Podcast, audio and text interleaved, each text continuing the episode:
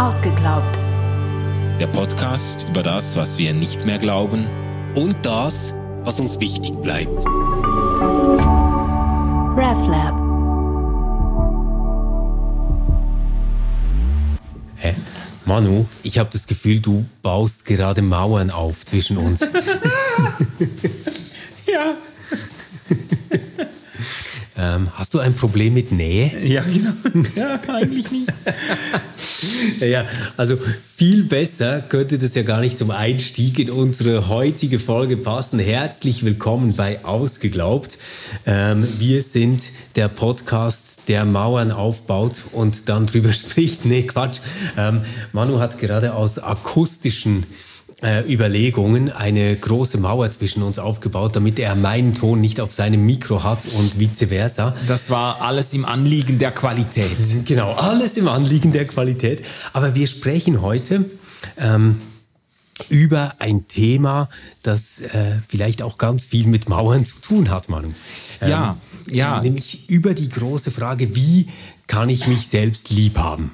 Mhm, Und wir haben dazu einen Bestseller rausgesucht, der schon sieben Jahre auf dem Buckel hat, aber vor Weihnachten im Weihnachtsverkauf wieder auf Platz eins fast sämtlicher deutschsprachiger Charts war. Ähm, es ist ein Buch mit einem langen Titel. Es heißt Das Kind in dir muss Heimat finden. Ja, mit dem Und Untertitel. Von Stefanie Stahl. Genau, von Stefanie Stahl. Der Untertitel ist der Schlüssel zur Lösung fast aller Probleme. Also nicht gerade ein anspruchsloser äh, Titel, äh, keine anspruchslose Vorgabe, im Gegenteil. Ja. Ähm, äh, du hast schon gesagt, das ist jetzt wirklich ein Mega-Bestseller geworden, hat die Autorin auch zur berühmtesten Psychologin Deutschlands gemacht. Ja. Äh, so nennt man sie inzwischen. Und äh, sie wird in Talkshows eingeladen und herumgereicht und hält Vorträge vor Hunderten und Tausenden von Leuten. Hat von dem Buch, wenn es mir recht ist, äh, zwei Millionen Exemplare verkauft, nur von diesem einen Titel. Sie hat noch etwa fast zehn andere Bücher, glaube ich, geschrieben, die sich auch äh, sehr gut gehalten haben in, der, in den Bestsellerlisten. Dieses eine Buch, das wir heute besprechen, das hat fast 40 Auflagen äh, erlebt inzwischen. Ähm, und ist eben auch in der Schweiz oder überhaupt in den deutschsprachigen Ländern äh, zu, gehört ganz sicher zu den erfolgreichsten äh, Büchern überhaupt. Und das ist ja ähm, eigentlich eine gute Ausgangslage, um dann auch anzunehmen, dass äh, die damit wirklich einen Nerv der Zeit trifft. Ja. Und eine Grundfrage, die sich viele Menschen vielleicht stellen, ein, ein Lebensthema vielleicht aufgegriffen hat, das viele Leute beschäftigt. Aber lass uns vielleicht zunächst in aller Knappheit eine Zusammenfassung geben über das, was äh, in diesem Buch äh, drin ist. Ähm, ich, ich fange mal an und du ergänzt mich gerne. Okay. Äh, Grundidee ist ganz simpel. Jeder Mensch hat in sich drin ein inneres Kind. Und das innere Kind hat Schattenseiten und Sonnenseiten. Und die Sonnenseiten gehen auf positive Kindheitserfahrungen zurück und die Schattenseiten gehen auf negative Kindheitserfahrungen zurück. Jetzt mit positiven oder negativen Kindheitserfahrungen sind nicht unbedingt äh, leckeres Eis essen oder äh, mit den Inline-Skates umfallen gemeint, sondern es sind solche Erfahrungen gemeint, die menschliche Grundbedürfnisse entweder abholen und befriedigen oder ähm, diese Grundbedürfnisse eben verletzen. Genau. Das heißt, wir haben es mit einer psychologischen Theorie zu tun, die ganz stark davon ausgeht, dass unsere Kindheit unser jetziges Wohlbefinden, unser Verhalten, unsere Weltwahrnehmung ganz entscheidend prägt. Ja, das ist auch inzwischen, äh, könnte man sagen, so ein bisschen zur äh, nicht nur Küchenpsychologie, sondern zum allgemeinen Wissen des modernen Menschen irgendwie übergegangen. Die ersten Jahre, das sind die prägenden Jahre, das weiß irgendwie jeder, das ist so ein bisschen Standardtheorie äh, oder äh, Wissen. Äh, da geschieht ganz Wesentliches im Blick auf die Persönlichkeitsbildung, Charakterbildung und so weiter. Auch für das Selbstwertgefühl, ja. das ist ja ganz zentral genau in diesem Schema therapeutischen Ansatz? Also eben, du hast von, von diesen Grundbedürfnissen gesprochen. Äh, sie identifiziert vier Grundbedürfnisse ähm, und, äh, und äh, proklamiert diese auch als universal. Also sie ist überzeugt, dass das weltweit für alle Menschen gilt. Jeder Mensch hat diese vier Grundbedürfnisse, nämlich das Bedürfnis nach, nach Bindung, nach gesunden äh, Bindungen, vor allem in der Familie, zu den Eltern natürlich. Das sind die primären Bindungen, die Menschen äh, auch im Kindesalter eingehen und später dann auch zu Freunden, Partner, kind, mhm. eigenen Kindern und so weiter. Das Bedürfnis dann auch nach Autonomie und Sicherheit. Und das ist schon mal interessant, weil da haben wir eigentlich wie zwei Bedürfnisse drin, ja. die auch widerstreitend sein können, oder? Autonomie und Sicherheit. Ja, genau, genau. Das ist so quasi. Da geht es um die Frage, wie wurde das erlebt in der Kindheit, dass das austariert werden konnte? Ja, ja, und hat das Kind auch, hat man als Kind auch Freiheiten bekommen, äh, sich selbst zu verwirklichen, äh, Selbstwirksamkeit zu erleben, zu erfahren und so weiter. Und dann das dritte Grundbedürfnis ist eben die Lustbefriedigung, also ähm, die, die, äh, die Befriedigung der äh, grundlegenden äh, Lebensbedürfnisse? Naja, also es geht sogar noch weiter, oder? Also die grundlegenden Lebensbedürfnisse, die sind ja schon ein bisschen drin, so in diesem Sicherheitsaspekt. Aber hier kann es wirklich auch um vermeintliche Banalitäten gehen, wie ich habe Lust auf Süßes. Ja, ja. Und kann ich das jetzt befriedigen oder nicht? Und die, die Lösung, also das Ideal wäre jetzt in dem Fall nicht, dass man das immer direkt äh, befriedigen kann, ja. sondern dass man lernt, Lust und Unlust irgendwie auszuhalten, auszutarieren ja. beim, beim Heranwachsen. Also das sind, das sind quasi, das Ideal wären nicht die Kinder, die dann äh, im Supermarkt vor der Kasse Nein. ihrer Mutter noch irgendwie den halben Süßigkeitenstand genau. in genau. den Wagen werfen und die Mutter ja. traut sich nicht, ja. dem, dem, Kind einen Wunsch zu verwehren. Aber es gibt genau. eben so diese zwei Extreme zwischen, ähm, zwischen kompromissloser Lustbefriedigung, das wäre mhm. auch kein Optimum, und zwischen eigentlich völliger Verweigerung ja. äh, der ki kindlicher Bedürfnisse. Ganz genau. Ähm, und dann de, das vierte Grundbedürfnis ist äh, Selbstwert oder Selbstwerterhöhung und Anerkennung. Mhm.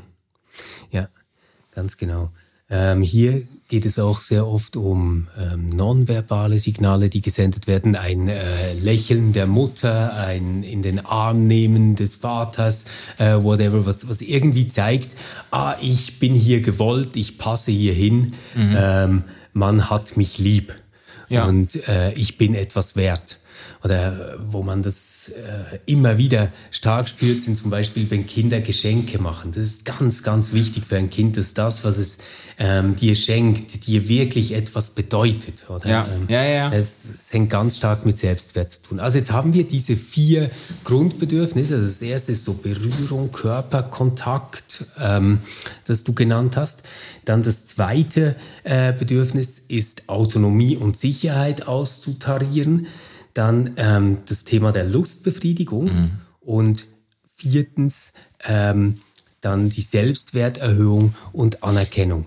Und Stefanie Stahl geht jetzt davon aus, dass das Schattenkind ähm, in dir drin ähm, der Anteil des ähm, inneren Kindes ist, der auf irgendeine Art und Weise im Zusammenhang mit diesen vier Grundbedürfnissen mhm. verletzt worden ist. Genau. Und deswegen, so erster Schritt, ja, geh mal zurück in deine Kindheit, ähm, nimm die damals wichtigen Bezugs- und Autoritätspersonen, stell dir die vor neben dir und jetzt ähm, rufe dir die schrecklichen Sätze in Erinnerung, die deine Grundbedürfnisse verletzt haben. Mhm.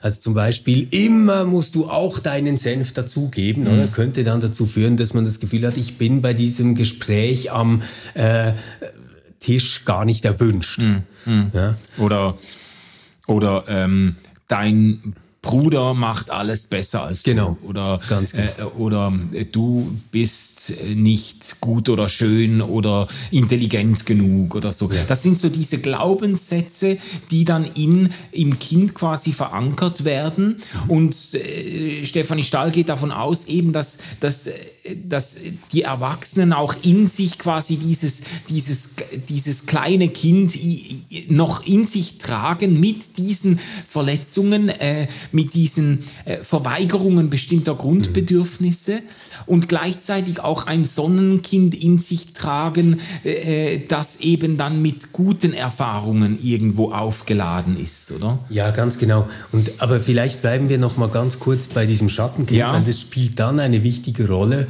ähm, wenn du dir erklären willst, warum du vielleicht unverhältnismäßig stark auf Dinge reagierst, mhm. von denen du eigentlich sagen müsstest, naja, so schlimm ist das nicht.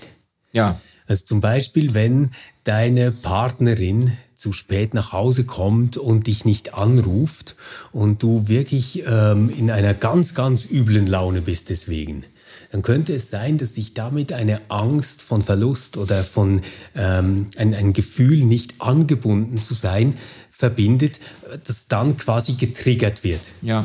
Und es ist dann nicht so, dass deine Reaktion jetzt in einem direkten Verhältnis zu dem steht, was dir jetzt gerade passiert ist, sondern da wird ein Schema aktiviert. Mhm. Und das ist eigentlich ähm, auch der ganze theoretische Background ähm, dieser psychologischen Richtung, die Steffi Stahl hier äh, vertritt. Es, es geht eigentlich um Schema.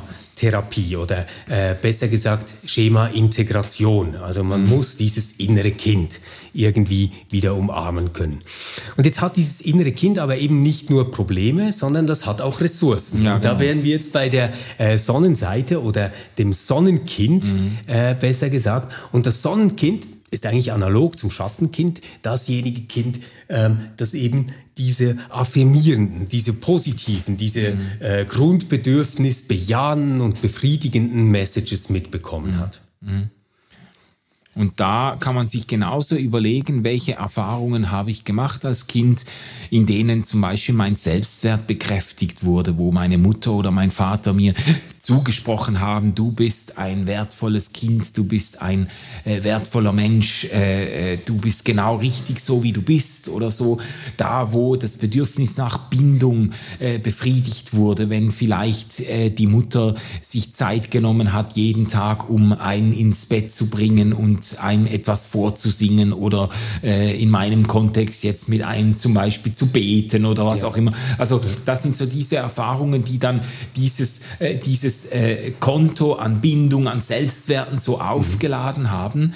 Und da kann man dann, äh, wenn ich sie richtig verstanden habe, kann man wieder solche Sätze daraus ableiten, die man diesen Negativsätzen dann entgegenhalten kann. Genau, also statt äh, ich bin hässlich, könnte man dann sagen, ich bin schön genug. Ja. Ähm, oder whatever. Ähm, jetzt hat das Ganze natürlich Auswirkungen und ähm, sehr prägend sind dabei dann eben diese Sätze des Schattenkindes. Mhm. Und die führen wiederum so zu Reaktionsmuster die wir ausprägen. Mhm. Und ähm, Stefanie Stahl unterscheidet da drei verschiedene solche Muster, die sie beschreibt. Das erste Muster, das betrifft ähm, Leute, die vielleicht auf irgendeine Art oder abgewandelt diesen Glaubenssatz haben, ich genüge nicht, ich, ich bin nicht genug, mhm. die neigen zu einem Perfektionismus. Ja. Und der Perfektionismus ist eigentlich eine Schutzfunktion, äh, die Menschen dann brauchen, weil ähm, die Perfektionistin, die muss nie abliefern. Also die muss quasi die Zeichnung nicht abgeben, weil sie immer noch dran ist. Es ist immer noch nicht fertig, es ist mhm. immer noch nicht gut genug. Also muss ich es auch noch nicht hergeben, ich muss es noch nicht zeigen. Ähm, und das kann natürlich im Berufsleben ganz, ganz furchtbar werden äh, wenn man dann quasi nie einen Zwischenschritt in einem Projekt einreichen kann, nie damit fertig ist. Oder wenn man es abgibt, es immer mit einem wirklichen Scheißgefühl macht und denkt, oh nein, ich werde auffliegen, alle werden merken, dass es nicht gut genug ist. Naja. Ja, oder man versucht das eben zu über, einfach zu überkompensieren, indem man so viel Zeit investiert, bis es ganz, ganz, ganz perfekt ist, dass man sich dabei einfach komplett auf, aufreibt. Und sie führt das zurück, äh, eben diese ganzen, ich sag mal, die Dysfunktionalitäten des Erwachsenenlebens, in Beziehungen, in, bei der Arbeit, überall, so diese Dysfunktionalitäten führt sie eigentlich äh, allesamt zurück auf irgendwelche Weichen, die in der Kindheit falsch gestellt Ganz wurden. Ganz genau. Ja. Eine andere Strategie, die Menschen ergreifen können, ist dann der Rückzug. Ähm, Das sind äh, Menschen, die haben die Erfahrung gemacht, ich kann mich noch so anstrengen, ich, ich schaffe es ja doch nicht. Mhm. Also, ähm, und die ziehen sich dann zurück oder prokrastinieren, verschieben ihre Aufgaben, beginnen gar nicht erst damit, ähm, etwas in Angriff zu nehmen, ähm, sprechen zwar vielleicht oft über Projekte, die sie planen und die sie umsetzen wollen, aber gehen es dann gar nicht wirklich an. Mhm. Und die dritte ähm, Form von Schutzstrategie, das sind dann ähm, die Narzissten, aber jetzt Narzissten eben nicht in einem pathologischen Sinne gemeint, oder, sondern Narzissmus als eine Schutzstrategie. Ähm, das sind Menschen, die ihre eigene Großartigkeit ständig inszenieren müssen, die äh, zeigen müssen, wie gut sie ihren Job gemacht haben. Und ähm, eigentlich äh, wissen sie selbst und oft spüren das dann auch die Menschen, die ihnen gegenüber sind, dass das so eigentlich gar nicht ganz stimmen kann. Also es ist nicht einfach ein gesundes Selbstbewusstsein, sondern es ist eigentlich das Gegenteil davon. Es ist nämlich ein äh, ganz verletztes Selbst, was da zugrunde liegt, das sich quasi durch ähm, diesen Mantel der angeblichen Großartigkeit schützen muss. Ja. So, und in diesen äh, Schutzstrategien kommen wir ständig im Leben in irgendwelche Konstellationen rein, äh, wo wir Dinge tun, die wir eigentlich gar nicht tun möchten und die uns auch nicht gut tun mhm. und die Beziehungen fast unmöglich machen oder mindestens ganz stark erschweren. Und deswegen ist eben wichtig, dass das Sonnenkind als Ressource genutzt wird, um dieses Schattenkind ähm, zu heilen, mhm. wenn man so möchte. Ja. Genau. Also das ist jetzt so ein Kurzabriss. Es ist eigentlich relativ überschaubar, was Stefanie Stahl da macht. Es ist sehr eingängig. Es ist eigentlich ein sehr, ich sage jetzt mal, ein einprägsames und einfaches Narrativ, das sie aufzieht, um mit dem eigenen Leben mit dem eigenen Selbst irgendwie zurechtzukommen und weiterzukommen. Das Buch ist ja eigentlich ein autotherapeutisches Buch eigentlich. Das hat Ganz genau. Übungen drin. Das ist quasi für den persönlichen Gebrauch äh, bestimmt. Da kann man sich im besten Falle die Seelsorge sparen. Man liest das Buch. Es hat ganz viele Übungen drin, wo man dann selber irgendwie eine Zeichnung machen kann und äh, den Eltern bestimmte in Sprechblasen bestimmte Sätze das äh, Netz ist übrigens voll mit solchen Bildern, die Menschen veröffentlicht haben. Ja, ja. Hab das gegoogelt, ja, ja, genau. Also äh, da kann man sich ein Stück weit selbst therapieren mit diesem Buch und das Ganze ist, wie gesagt, sehr eingängig beschrieben. Äh, Sonnenkind, Schattenkind, Auseinandersetzung mit frühkindlichen Erfahrungen und zu versuchen, die äh, Ressourcen der positiven Erfahrungen in Anschlag zu bringen, in unserer Zeit, in der Gegenwart, in Anschlag zu bringen, um die Verletzungen der negativen Erfahrungen zu überwinden oder zu heilen. So ja, und vielleicht fehlt da noch ein einziges Stichwort, ähm, das wir jetzt schon auch noch auflösen müssen. Genau dieses Verhältnis, nämlich ähm, zu diesem Schattenkind und zum Sonnenkind auch in eine gewisse Distanz zu kommen und zu beobachten, was da passiert, mhm. was da mit mir gerade abläuft und auch ähm, wieder in die Rolle des Autoren zu kommen, der Verantwortung übernehmen kann für sein Leben. Das ist ja dann eigentlich das Ziel dieser ganzen therapeutischen Intervention. Das ist dann eigentlich die Stärkung des gesunden Erwachsenen.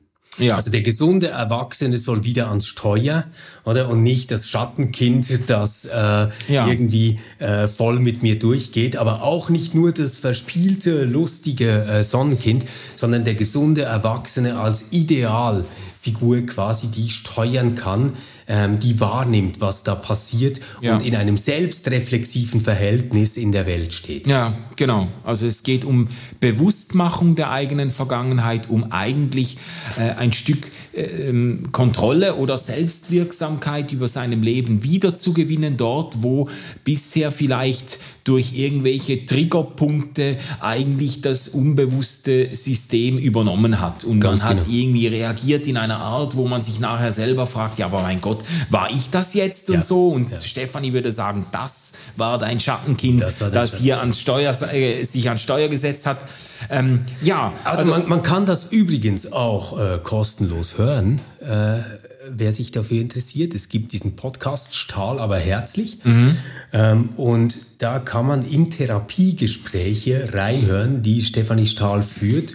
Und ähm, das wechselt dann auch immer wieder in so einen Erklärmodus, Ja. wo sie äh, quasi aussteigt aus der Therapiesitzung und uns Hörerinnen und Hörern kurz erklärt, was da jetzt gerade abläuft und wie sie das theoretisch verortet. Ist auch sehr erfolgreich geworden, der Podcast. Und es gibt auch ganz viele andere Formate, in denen uns praktisch Therapie, äh, Praxis vor Augen geführt wird. Ich finde das auch interessant, weil jetzt müssen wir ja auch ein bisschen zur Einordnung kommen. Ähm, Ja. Ich, ich finde das schon spannend, dass in unserer Zeit Leute in ihrer Freizeit beim Sport, beim Spazieren, beim, äh, keine Ahnung, äh, äh, Verrichten häuslicher Arbeit oder wo auch immer, sich Podcasts anhören, in denen Menschen in Therapiesituationen ihr Leben aufräumen oder eben dann solche Bücher lesen, in denen es wirklich darum geht, sich mit dem eigenen Innenleben so auseinanderzusetzen.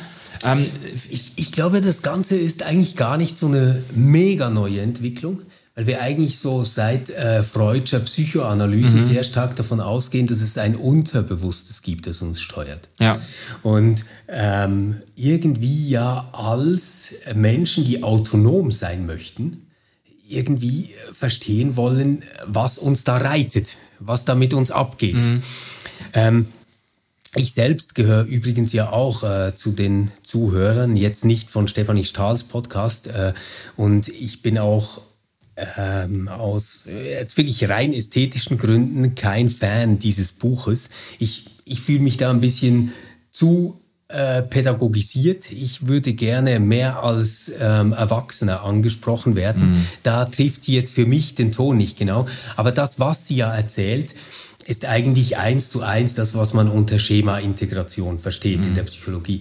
Das gibt's auch in diesem Podcast, Manu. Ich weiß nicht, habe ich dir schon mal erzählt von Beziehungskosmos? Ja, ja, ja. Also, Wir, wir, werden, wir werden da ja noch drüber reden. wir werden da noch Stefan. drüber reden, ja. Aber einfach, um, um das zu sagen, da gibt es auch Folgen, wo diese äh, Schema-Integration vorgestellt wird. Ja. Ähm, zum Beispiel äh, die Folge 45 von Beziehungskosmos, Schema-Integration oder das innere Kind umarmen. Ah ja, Und da ist was, es was wieder. mir halt jetzt auffällt bei diesem Podcast von Sabine Meyer und Felicitas Ambauen ist, dass sie sehr deutlich über diese Theorie sprechen, dass ähm, die Hörerin und der Hörer merkt, das ist ein Erklärungsmodell. Ja, Also wir sprechen über ein Modell. Schau mal, vielleicht hilft dir dieses Modell, Ja. um dich zu verstehen. Das ist so der Gestus in diesem Podcast. Jetzt in Stefanie Stahls Buch habe ich das Gefühl, dass ich eine ganze Ontologie einkaufe. ja, das, die Sprache, oder? Ähm, die wirklich jetzt, die triggert mich. Das muss ich so zugeben. Ja. Und jetzt brauche ich ja selbst schon so Ja, genau, hast du schon. Ähm, wenn es dann heißt, jeder Mensch hat ein inneres Kind. Weißt du, was dann bei mir abgeht? Dann denke ich, nein, ich nicht. ja, ja, genau, ja, genau. Du hast einen inneren Saubengel. Ja, ja. Ja, ich, ich weiß genau, was du meinst. Es ist so, es fehlt so diese ähm, auch methodische, vielleicht auch professionelle Distanz irgendwie, dieses Bewusstsein. Ähm, das ist ein Erklärungsmodell, das ist ein Narrativ, das hilfreich sein kann. Man hat bei Stefanie Stahl schon fast das Gefühl, dass man Menschen in, äh, in einen äh, äh, MRI oder Röntgenapparat Ja. stecken Und könnte. Und da sind dann so zwei kleine Kinder Das eine strahlt und das andere weint. Ja, genau. Ja, ja, genau. Ähm, so, Genau. das, das ist so, ein bisschen, das ging mir genau Es gleich. ist zu gegenständig. Es Ja. ist einfach zu gegenständig. Und es ist auch, aber äh, d- da, dann äh, holen wir das dann schon noch ein, aber es ist, äh, es ist mir halt einfach auch ein bisschen zu vollmundig geschrieben. Ich verstehe ich verstehe das Anliegen. Ja. Ich glaube, sie ist eine, äh, muss man sicher auch zugeben, eine hervorragende Popularisiererin. Also was ihr da gelungen ist, äh, so ein, ein Psychologiebuch zwei Millionen Mal auf Deutsch zu verkaufen, äh, das schafft nicht jeder. Sie, es gelingt ihr ganz gut, einfach so psychologische äh, Grundeinsichten zu verkaufen, zu illustrieren mit, mit eingängigen Beispielen und so. Aber es, ich habe auch immer mal wieder das Gefühl, so ich vermisse dann halt auch als, sage jetzt mal, als wissenschaftlich geschulter Mensch ver vermisse ich dann die Fußnoten oder Verweise auf irgendwelche, auf Studien, auf, auf äh, Professor. Ich habe von ihr auch keine einzige wissenschaftliche Abhandlung oder so gelesen. Ich glaube nicht, dass sie überhaupt wissenschaftliche ähm, äh, Forschungsliteratur oder so veröffentlicht hat, sondern sie ist wirklich so ein bisschen die, die Helene Fischer unter den, unter den Psychologinnen, die ja. so, nee, sie, sie, die popularisiert das super ja. ähm, und hat sicher einen großen Praxis-Background, das ist keine Frage, aber mir fehlt so ein bisschen die, äh, ähm, philosophisch würde man sagen, die erkenntnistheoretische Bescheidenheit fehlt mir ein bisschen. Wenn, wenn ja, du dann ist so, ein bisschen wie David Brecht unter den Philosophen. Ja, ja, ist ja gut. Ist, äh, ja, aber nee, aber, weißt du, wenn du jetzt so sagst, wenn du, wenn du sagst, jeder Mensch hat ja. vier Grundbedürfnisse, genau diese vier und ich kenne die, ich habe sie sagt an einer Stelle auch, es wäre ihre Lebensmission, den Bauplan der menschlichen Psyche zu entschlüsseln oder so. Und sie, sie nimmt das schon für sich in Anspruch, sie hätte jetzt diese vier Lebensbedürfnisse des Menschen schlechthin ja. entdeckt. Und da würden jetzt doch Anthropologen und auch ähm, Psychotherapeuten oder Psychologen äh, ähm, in der Wissenschaft und Forschung würden doch auch noch leise Einspruch erheben und sagen, ja, also so verallgemeinernd kann man das wahrscheinlich nicht behaupten. Wir haben keinen Überblick über alle Menschen aller Zeiten, aller Kulturen ja. und können sagen, die hatten alle diese vier Bedürfnisse und diese beiden Kinder in sich. So, fertig. Genau. Ähm, also, ähm, ich glaube, es ist klar geworden, warum wir ähm, dieses Buch nicht nur genießen konnten. Ja. Ähm, vielleicht versuchen wir aber trotzdem mal das Ganze noch als Phänomen einzuordnen. Ich glaube, ja. das wäre fast wichtiger. Unbedingt. Ähm, was mir erstmal auffällt, wenn ich so drauf schaue, ist, dass es sich um ein Psychologiebuch handelt, das sich an Gesunde richtet. Mhm. Ja, eigentlich würde man ja erwarten, dass sich ähm, ein Psychologiebuch an Menschen richtet, die irgendeine psychische Störung haben, die ein psychisches Problem haben. Das ist ja hier nicht der Fall. Also das Buch richtet sich nicht an Traumatisierte zum Beispiel. Oder? Okay. Ähm, es geht nicht darum, dass jemand ähm, schreckliche kindheitliche Traumata hat, die jetzt hier aufbearbeitet werden, dadurch, dass ich mich mit meinen Eltern zeichne. Ähm, davon grenzt sie sich auch ab. In Interviews sagt sie ganz klar, das ist eine ganz andere Kiste. Das äh, mhm. ist viel komplexer und braucht ganz andere Settings. Sondern es ist ein Buch, das sich an Menschen wie dich und mich richtet. Also nicht ganz ähm, normal, aber jetzt auch nicht krank. nicht ganz nicht, normal. Wir haben nicht einen überdurchschnittlichen Leidensdruck. Das meine ich damit. Wir, wir haben auch eine große Autonomie, äh, sind zu Selbstreflexion fähig, können überhaupt mit solchen Tools umgehen. Und das, was sie jetzt eigentlich anbietet, ist quasi die Medizinkiste, mhm. so verpackt, dass Dummies wie du und ich ähm, damit umgehen können im Alltag. Wir werden damit nicht die ganz schweren Operationen durchführen können. Mhm. Wir sind keine Therapeuten, aber wir können zu uns selbst, und das finde ich eben das Spannende an diesem Buch, wenn, wenn wir jetzt sagen wollen, das hat was Gegenwartsdiagnostisches, mhm. wir können zu uns selbst in ein quasi therapeutisches Verhältnis treten. Ja. Das finde ich interessant. Ja, okay. Da äh, finde ich auch spannend. Ich bin noch nicht so sicher, wie sehr ich jetzt die Grundthese einkaufen würde, dass das Buch sich an normale Menschen oder ich, ich glaube, ich weiß, was du meinst damit. Es, das Buch ist nicht geschrieben für wirklich psychopathologische Härtefälle, äh, wo man einfach sagen muss, also da hilft kein Buch mehr. Da, bra da braucht, braucht jemand eine Klinik, da braucht jemand psychotherapeutische äh, enge Betreuung und so. Ähm, und das wird sie hoffentlich auch nicht äh, in Anspruch nehmen, dass das Buch auch für solche Fälle äh, de, der Weisheit letzter Schluss ist. Aber das macht sie wirklich ja, explizit nicht. Ja. Genau.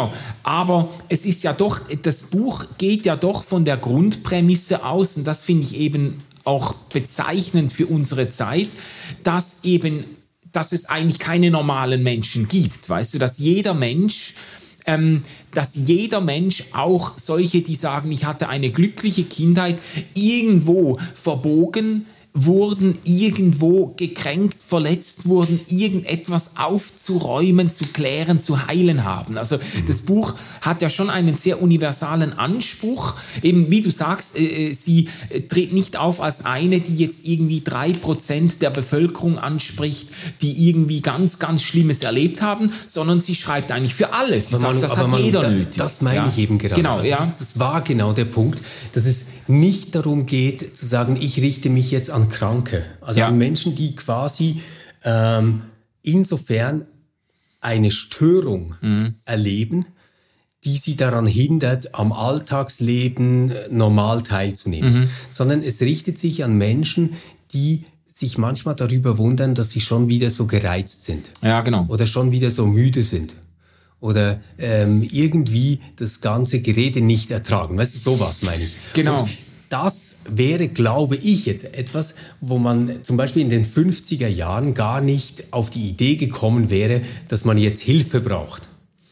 Ja. Oder? Und, und wenn, wenn wir das Ganze jetzt gegenwartsdiagnostisch wenden würden, dann könnte man sagen, wir leben wahrscheinlich in einer Zeit, wo Menschen mit sehr viel Achtsamkeit und Selbstfürsorge sich sich selbst zuwenden und mhm. wissen wollen, warum sie ticken, wie sie ticken. Exakt, exakt. Und das finde ich faszinierend im Blick auf eben auf die Zeit- oder Gegenwartsdiagnose, weil daran deutlich wird und auch am Erfolg eines solchen Buches und äh, entsprechender Podcasts deutlich wird, wie sehr die Psychologie eigentlich einen Siegeszug angetreten hat in den letzten 100 Jahren und wie, wie sehr das im Alltag bis in die Sprache hinein in unserer Zeit angekommen ist. Es ist völlig allgemeiner Sprachgebrauch zu sagen, ich fühle mich, ich fühl mich getriggert ja. oder ich bin jetzt nicht mehr bei mir selbst oder äh, wie kommt das bei dir an und mhm. so. Also oder ich habe das ganz unterbewusst gemacht. Ja, ja, genau, genau, das, genau. Äh, so, das ist in den Alltagsjargon übergegangen und man könnte schon auch die These vertreten, dass an ganz vielen Stellen eigentlich die Psychologie an die Stelle der Theologie oder der Pastoraltheologie getreten ist, dass dort, wo man früher den Pfarrer geholt hat, holt man heute ein psychologisches Care-Team. Dort, wo man früher den Pfarrer gefragt hat äh, oder äh, in die Beichte ging, um Schuld zu bekennen, geht man heute zum Psychiater und erklärt ihm, wo man verletzt wurde, wo man Opfer wurde, wo man ähm, äh, getriggert wurde und so weiter. Also an ganz vielen Stellen kann man sagen, ähm, die Psychologin hat quasi den Pfarrer äh, abgelöst und ähm, und dieses Buch ist ein weiteres Indiz für den Siegeszug dieser, dieser psychologischen Perspektive auf sich selbst. Und ich, ich finde es spannend zu fragen, wo sind denn jetzt hier die funktionalen ähm, Parallelen zur Theologie und Kirche? Also wo werden ähnliche Probleme mit ähnlichen Mitteln gelöst und wo sind die, die mhm. Unterschiede? Mhm. Ich glaube, halt, ähm, man, man kann das Spiel ganz weit durchziehen. Man, man, man kann das Ganze sogar noch ähm, auf eine kosmologische Ebene heben. Also das, was früher das Böse war, oder ist heute das Kranke. Mhm. Ähm, ja. Und äh, das äh, Böse gibt es überhaupt nicht mehr, weil wir eigentlich alles erklären müssen. Äh, das hat sogar die Psychologie selbst ereilt. Also noch Freud wäre jetzt ganz anders als Stefanie Stahl davon ausgegangen, dass dir das Unterbewusste eben gar nicht einfach zugänglich ist. Mhm. Also Freud hätte über die Idee gelacht, dass du dich hinsetzen kannst und deine Eltern zeichnen kannst und dann findest du deine Trigger heraus. Sondern gerade das ist ja der Trick, dass das Ganze eben nicht bewusst abläuft bei ihm. Aber ähm, wir haben in unserer Gesellschaft eine Art Technik entwickelt, die quasi davon ausgeht, dass wir uns selbst ähm, heilen können. Also mhm. dass wir in allem Fortschritte machen können. Wir können beziehungsfähiger werden. Wir können resilienter werden. Mhm. Wir können ähm, quasi achtsamer werden für das, wie wir miteinander und uns selbst umgehen. Also überall haben wir Steigerungsformen entdeckt, die noch gar nichts quasi mit der Behandlung von Pathologischem zu tun mhm. haben. Also die Psychologie in der Form, wie äh, Stefanie Stahl das hier macht, ist, ist eigentlich ähm, eine äh, Psychologie, die angewendet wird auf ähm, nicht pathologische Erscheinungen. Ja. Das, das, das, das finde ich cool. Jetzt, was, was bedeutet das quasi für Theologie oder für Religion oder für ähm, die Art, sich selbst jetzt im Glauben oder äh, mhm. so zu verstehen? Äh, ich, bin, ich bin mir unsicher, ob das wirklich ein kompletter Wechsel ist. Mhm. Also weißt du, ob das, ob das jetzt wirklich so war, dass man früher immer zum Seelsorger gegangen wäre. Wo ich einen großen Unterschied sehe, wäre von der Beichte zu dem, mhm. was Stefanie Stahl macht. Ja. Oder bei der Beichte geht es wirklich darum, Schuld zu bekennen, Schuld abzuladen, Schuld wieder gut zu machen durch ein Verfahren, mhm. das angeboten wird. Hier spielt eigentlich Schuld keine Rolle. Mindestens nicht in Bezug auf dich selbst, mhm. sondern das, äh, der, der Kernbegriff ist eine Autonomie die wir erreichen durch den gesunden Erwachsenen. Und trotzdem kriegen wir eben die Schuld nicht ganz raus. Und das ist vielleicht das, was mich am meisten ähm, stört an diesem Ansatz. Ähm, ich muss die Schuld in meine Kindheit verlagern mhm. auf das, was Bezugspersonen und Eltern gemacht haben. Mhm. Jetzt, mir selbst ging es so, als ich das Buch gelesen habe, dass ich mich wirklich gefragt habe, was habe ich jetzt davon, wenn ich in meine Kindheit zurückgehe und meiner Mutter und meinem Vater irgendwelche Sätze zuschreibe, die sie mir gesagt mhm. haben. Ich habe ja im Moment kein akutes Leiden. Es ist nicht so, dass ich irgendwie das Gefühl habe, nicht geliebt zu werden, nicht genug zu sein, etc. Also soll ich jetzt, und, und Stefanie Stahl sagt, jeder hat das dabei, jeder mhm. braucht das. Ich selbst merke, es sträubt sich etwas in mir, jetzt da zurückzugehen und zu sagen, meine Mama hat mir damals aber kein Brot geschmiert, obwohl ich Hunger hatte. ja, gut, das könnte man jetzt natürlich gegen dich wenden, wenn du sagst, es, ja, sträubt, es sträubt sich etwas in mir da zurückzudenken, könnte man sagen, vielleicht ist da auch was ganz Schlimmes vorgefallen oder vielleicht, äh, vielleicht hast du eben darum Angst, dich dem zu stellen und so. Man könnte das wieder psychologisieren. Ja, weißt, das, was ich meine? das ist ja genau der Trick dabei. Also du, du hast dann quasi eine Perspektive, von der aus du immer beobachten kannst, warum der andere nicht sieht, was er eigentlich beobachten sollte. Mhm. Also es ist wie Marxismus.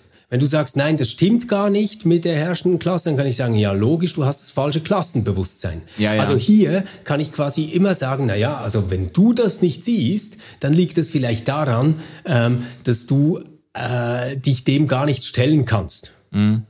Weil da etwas ganz, ganz Schreckliches verschüttet liegt.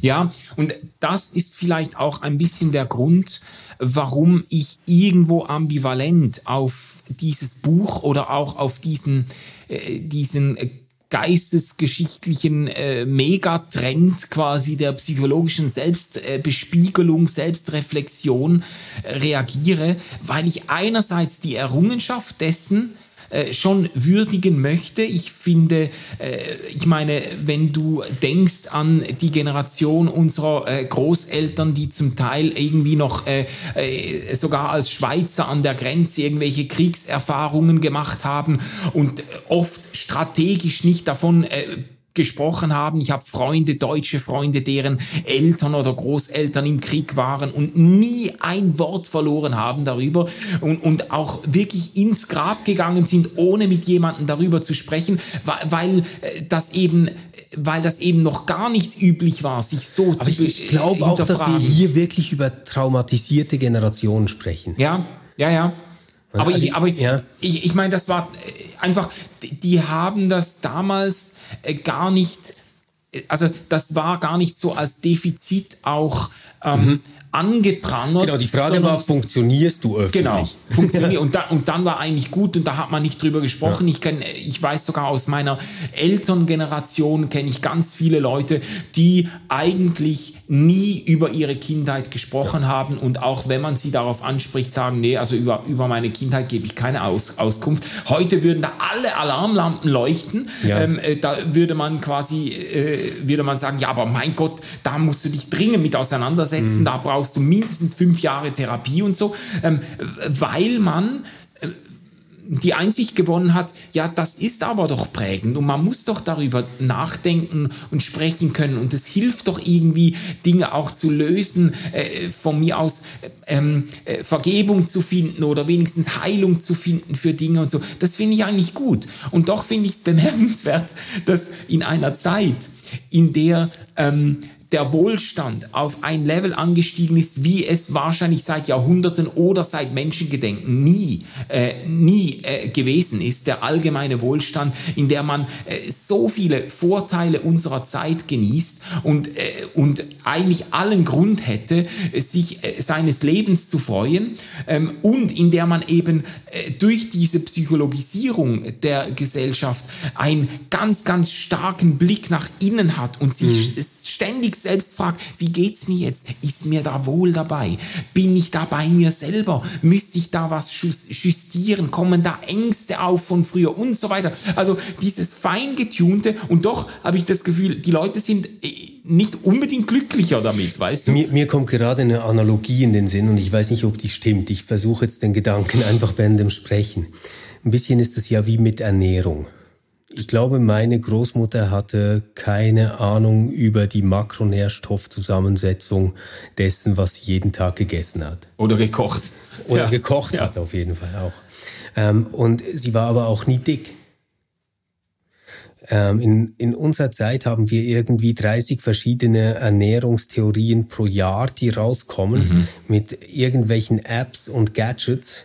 Ähm, aber wir waren noch nie so fettleibig wie heute.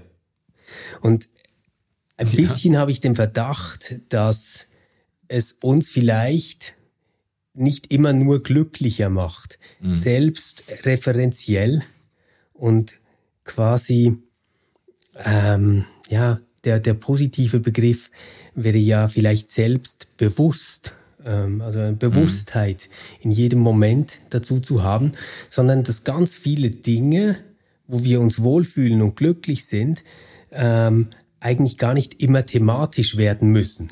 Ja.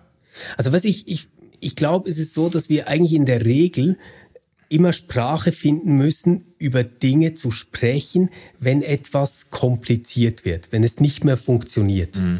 Dann brauchen wir Worte und Bilder, um das wieder zu justieren. Mhm. Ähm, in Beziehungen ganz oft, oder? Mhm. Dass, dass, dass man sich da ausdrücken kann. Ähm, ich glaube auch, dass diese Schema-Integration etwas ganz, ganz Wertvolles sein kann für Menschen mit einem Leidensdruck. Wogegen ich mich hier wehren würde, wäre zu sagen, ähm, jeder Mensch hat diese kindlichen Verletzungen und muss die aufarbeiten. Mhm. Und ich weiß, dass ähm, das ganz leicht angreifbar ist. Man kann jetzt einfach sagen, ja, der Stefan kann sich seinen kindlichen Verletzungen noch nicht mal stellen, der arme Kerl, der braucht vielleicht eine richtige Therapie. Aber ich finde die Analogie da wirklich passend. Man muss auch nicht zu jemandem gehen, der Sport treibt und Normalgewicht hat und gesund ist und ihm sagen, er solle mal den Ernährungskompass von Bas Cast lesen. Mhm. Das macht keinen Sinn. Ja. Und das wird auch nichts an seinem Leben verbessern. Ja, und deswegen, das, das mhm. was ich meine ist, ähm, das Instrument ist eigentlich cool. Das Instrument ist wirklich gut. Was, was, was mich hier abschreckt, ist dieser allgemeine Anspruch, den diese Therapeutin hat, ähm, auf alle Menschen, mhm. überall, in jeder Konstellation. Ah, ja. Ich glaube, das nervt mich. Also quasi zu sagen, jeder Mensch braucht das. Ja, und es gibt, also äh, eben, darum sage ich, es ist für mich ein bisschen ambivalent. Ich will das jetzt nicht trashen. Ich kenne mhm. einige Menschen, denen ich sehr wünschen würde, sie ja. würden mal so ein Buch lesen oder mal mit irgendeiner äh, kompetenten Person mal Schaust sprechen. Schaust du mich jetzt so an? nee, nee, ich sag mal, ich, ich, ich bin schon Leuten begegnet, wo ich gedacht habe, das wird denen wahnsinnig gut tun, mhm. ähm, äh, sich mal ein bisschen damit auseinanderzusetzen, äh, warum sie eigentlich so sind, wie sie geworden sind, weißt du? Ja, äh, ja, ist ja so. Äh, und, und, ja, aber ich schließe mich auch ein, ich habe ja auch solche, solche Sachen gemacht. Ich habe ich, ich hab auch äh, Seelsorgegespräche in Anspruch genommen und mich aus, ich habe ja auch eine einigermaßen äh, traumatische Erfahrung in der Kindheit gehabt mit dem Autounfall und so, den wir erlebt haben als Familie, der uns fast ausgelöscht hätte und so. Und das ist schon für mich auch prägend gewesen, auch zu merken, wie stark das noch in meine Gegenwart hineinwirkt. Diese Ängste, die man da ausgestanden hat, diese, diese, ähm, diese Verlorenheit, die man da empfunden hat und so, das sind schon, also ich will das überhaupt nicht irgendwie vom Tisch wischen, aber ich habe halt auch erlebt bei Menschen, die dann angefangen haben, auf sich auf so einen Selbstheilungspfad zu begeben. Glaub. Und die sind nicht mehr da draus rausgekommen. Ja. Ich kenne Leute, äh, also ich, ich, eine Zeit lang stand ich in Verbindung mit einem so einem einer Art Seelsorgehaus äh, in den Schweizer Bergen. Da sind ein paar Freunde von mir regelmäßig hingepilgert, haben da so Selbstfindungswochen gemacht und Heilungswochen, äh, Auseinandersetzung mit der eigenen Vergangenheit und so weiter. Und dann ähm, haben die mehrere meiner Freunde sind dann schlussendlich, nachdem sie jahrelang immer wieder wochenweise da ho hoch gepilgert sind, sind sie da hingezogen und haben ihre ganzen, ihre ganzen Zelte abgebrochen, ihren Job an den Nagel gehängt, sind da hingezogen, um dort zu leben, weil sie gemerkt haben, sie müssen noch mehr an sich arbeiten. Es kommt immer noch mehr hoch, immer noch mehr hoch. Und äh, das hat sich für mich von außen ange angefühlt wie so ein Strudel oder wie so ein, so ein Selbstläufer, mhm. aus dem sie nicht mehr rausfinden. Ja. Und es war alles den ganzen Tag nur noch, ähm, oh, wie wirkt das jetzt auf mich? Ja. Oh, das triggert mich jetzt. Ich muss jetzt eine Zeit, eine Auszeit nehmen. Ich muss jetzt kurz mich wieder finden und so. Und das war alles, ich habe das Gefühl, die Leute äh, haben ihre, die wurden so dünnhäutig ja. und so, so hypersensibilisiert auf ihr eigenes Innenleben, dass es befreiend gewesen wäre, sich einfach mal völlig ungeachtet der eigenen psychischen Verfassung irgendeinem Projekt zu widmen oder ja, genau. irgendeiner anderen Person genau. zu widmen und sagen, so jetzt scheiß drauf, ich, ich versuche das, ich mache das jetzt einfach ja. und erlebe vielleicht, wie ich gerade in der Selbstverlorenheit, mhm. weißt du, mhm. das ist ja auch geil, wenn du irgendetwas machen kannst und du verlierst dich darin völlig. Du hast überhaupt kein Empfinden mehr, wie du dich jetzt dabei fühlst, ja. weil du in der Sache aufgehst. Ja, genau. Und das hat ja auch etwas Gesundes, ja, weißt du? Finde ich auch. Und wenn du das verlierst, dann die Leute, Entschuldigung, wenn ich das so sage, die sind teilweise einfach lebensunfähig geworden vor mhm. lauter Beschäftigung mit sich selbst. Und ich, ich glaube, genau das ist so ähm, die Gefahr. Also äh, die mitschwingt, wenn man jetzt sagt, das ist etwas, das wirklich jeder und jede unbedingt äh, mhm. machen und lesen muss. Ähm, versuch vielleicht nicht was zu flicken, was gar nicht kaputt ist. Mhm. Mhm. Ähm, ich glaube, dass es eine super Idee ist, ganz grundsätzlich. Und egal, ob man das jetzt mit einer Schema-Integration oder mit Achtsamkeit oder womit auch immer macht, ähm, mehr als die Hälfte seiner Aufmerksamkeit und des Interesses, das man hat für eine Sache, nicht auf das Gegenüber zu richten und zu fragen, ist das richtig, was er oder sie tut oder ist das angemessen, ähm, was er oder sie jetzt getan hat, sondern sich immer auch zu fragen, warum bewegt mich das so stark? Ja. Warum geht mich das so unmittelbar an? Ja. Was passiert da gerade mit mir? Das finde ich echt sinnvoll. Ja. Und ich glaube, das gehört irgendwo so zum Erwachsenwerden. Wo ich eine große Skepsis habe, ist, ähm, dass jeder Mensch irgendwie durchgegangen sein muss durch dieses Kindheitsding und einmal Mama und Papa für alles die Schuld gegeben haben muss ähm, und sie dann wieder umarmen kann. Das, das äh, ist etwas, woran ich selbst nicht glaube. Mhm. Und ich bin nicht sicher, ähm, ob das, was da ähm, dann raufkommt, ich meine jetzt wirklich bei nicht traumatisierten Menschen, das ist mhm. ganz wichtig, ja. Äh, das, was da raufkommt, ob das wirklich Dinge sind, die dich geprägt haben oder ob das Dinge sind, die du jetzt quasi aus dem jetzigen Zustand, in dem du dich mhm. befindest, eigentlich zurückprojizierst auf Menschen, von denen du dir damals etwas gewünscht hättest. Ja, ja. Ja, ja.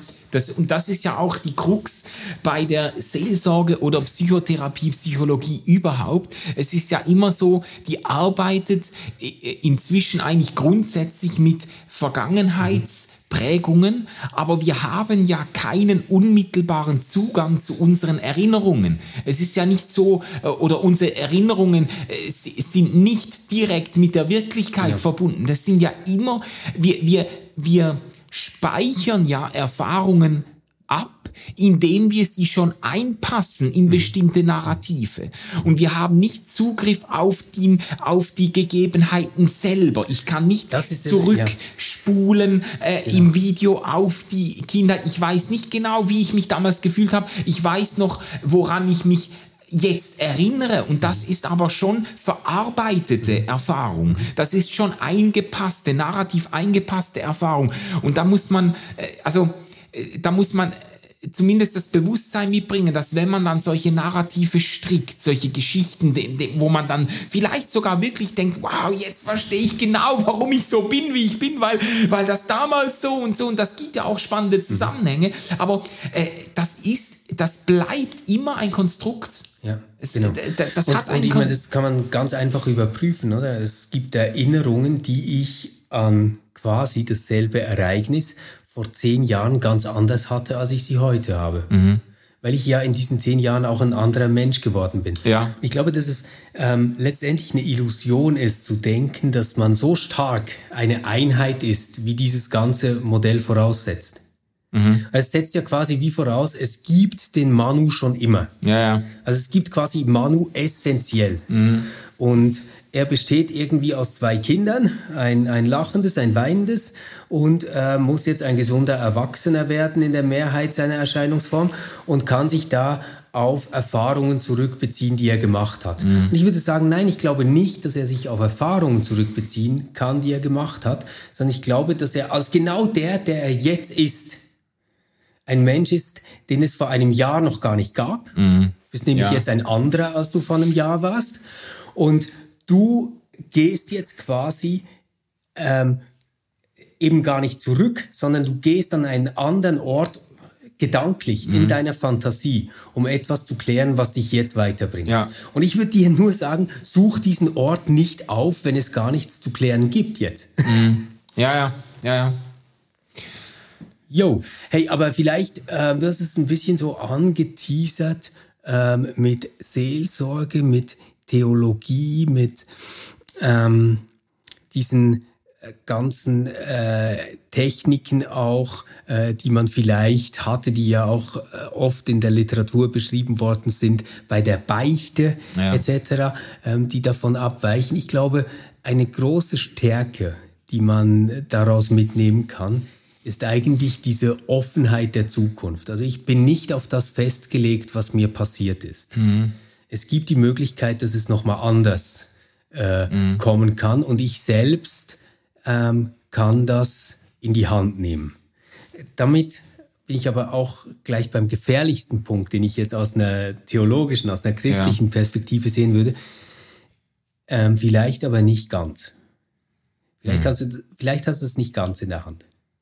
Mhm. Vielleicht können Dinge passieren, ähm, von denen du dich selbst nicht heilen kannst mhm. mit irgendeiner Vergangenheitsreise. Ja. Und ich, ich glaube, da hat ähm, der christliche Glaube nochmal eine Option, die ich selbst sehr schätze, nämlich Dinge im Gebet aufzugeben. Mhm. Mhm. Also es, es gibt Dinge in meinem Leben, die ich nicht vergeben kann. Mhm aber ich kann sie aufgeben im Gebet. Ähm, und, und das finde ich einen sehr großen Unterschied. Ja. Also ich muss nicht versöhnt sein mit aller Scheiße, die passiert ist. Aber ich kann aufgeben, mich ähm, darin bestimmen zu lassen, mhm. davon äh, bestimmen zu lassen, mich, mich damit zu identifizieren. Und da ist das Gebet eine echte Wunderwaffe, finde ich. Ja. Weil was, was du im Gebet hinlegst, das musst du nicht mehr mitnehmen. Ja, und ich, ich, also mir geht das auch so, dass ich einerseits Parallelen sehe zu dem, was im christlichen Glauben auch in von mir aus Pastoralseelsorge äh, oder äh, oder dann eben in der Beichte äh, passiert ist oder passiert. Und andererseits würde ich sagen ähm, diese dieser Optimismus auf Selbstheilung ähm, ich finde es eigentlich sehr gesund beim im, im christlichen Glauben jetzt zumindest so wie ich das verstehe, dass man einerseits schon die Hoffnung hegt, äh, äh, dass man irgendwo ähm, äh, Dinge auch los wird, die einem beschweren und auch äh, wachsen kann als Persönlichkeit und so weiter. und gleichzeitig sich aufgenommen und angenommen weiß ähm, in den Dingen, mit denen man möglicherweise auch ins Grab sinken wird. Mhm. Also, genau, äh, ich, ich sehe das aber ja. sogar sehr komplementär. Ich würde sagen, das, was ich ähm, vom Christentum her so liebe und was, was mir mein Glaube gibt in dieser Thematik, ist die Gewissheit, dass ich gar nicht besser werden muss. Mhm. Dass ich genauso wie ich bin und auch noch da, wo ich schlechter war, als ich jetzt bin, ähm, ein geliebtes Kind Gottes bin, um es mhm. jetzt quasi ja. mit dieser christlichen ja, genau. Sprache zu sagen. Da sind wir wieder beim zu kind. sagen, ja. dass ich gut genug bin. Ja. ja? Ich bin gut genug. Mhm.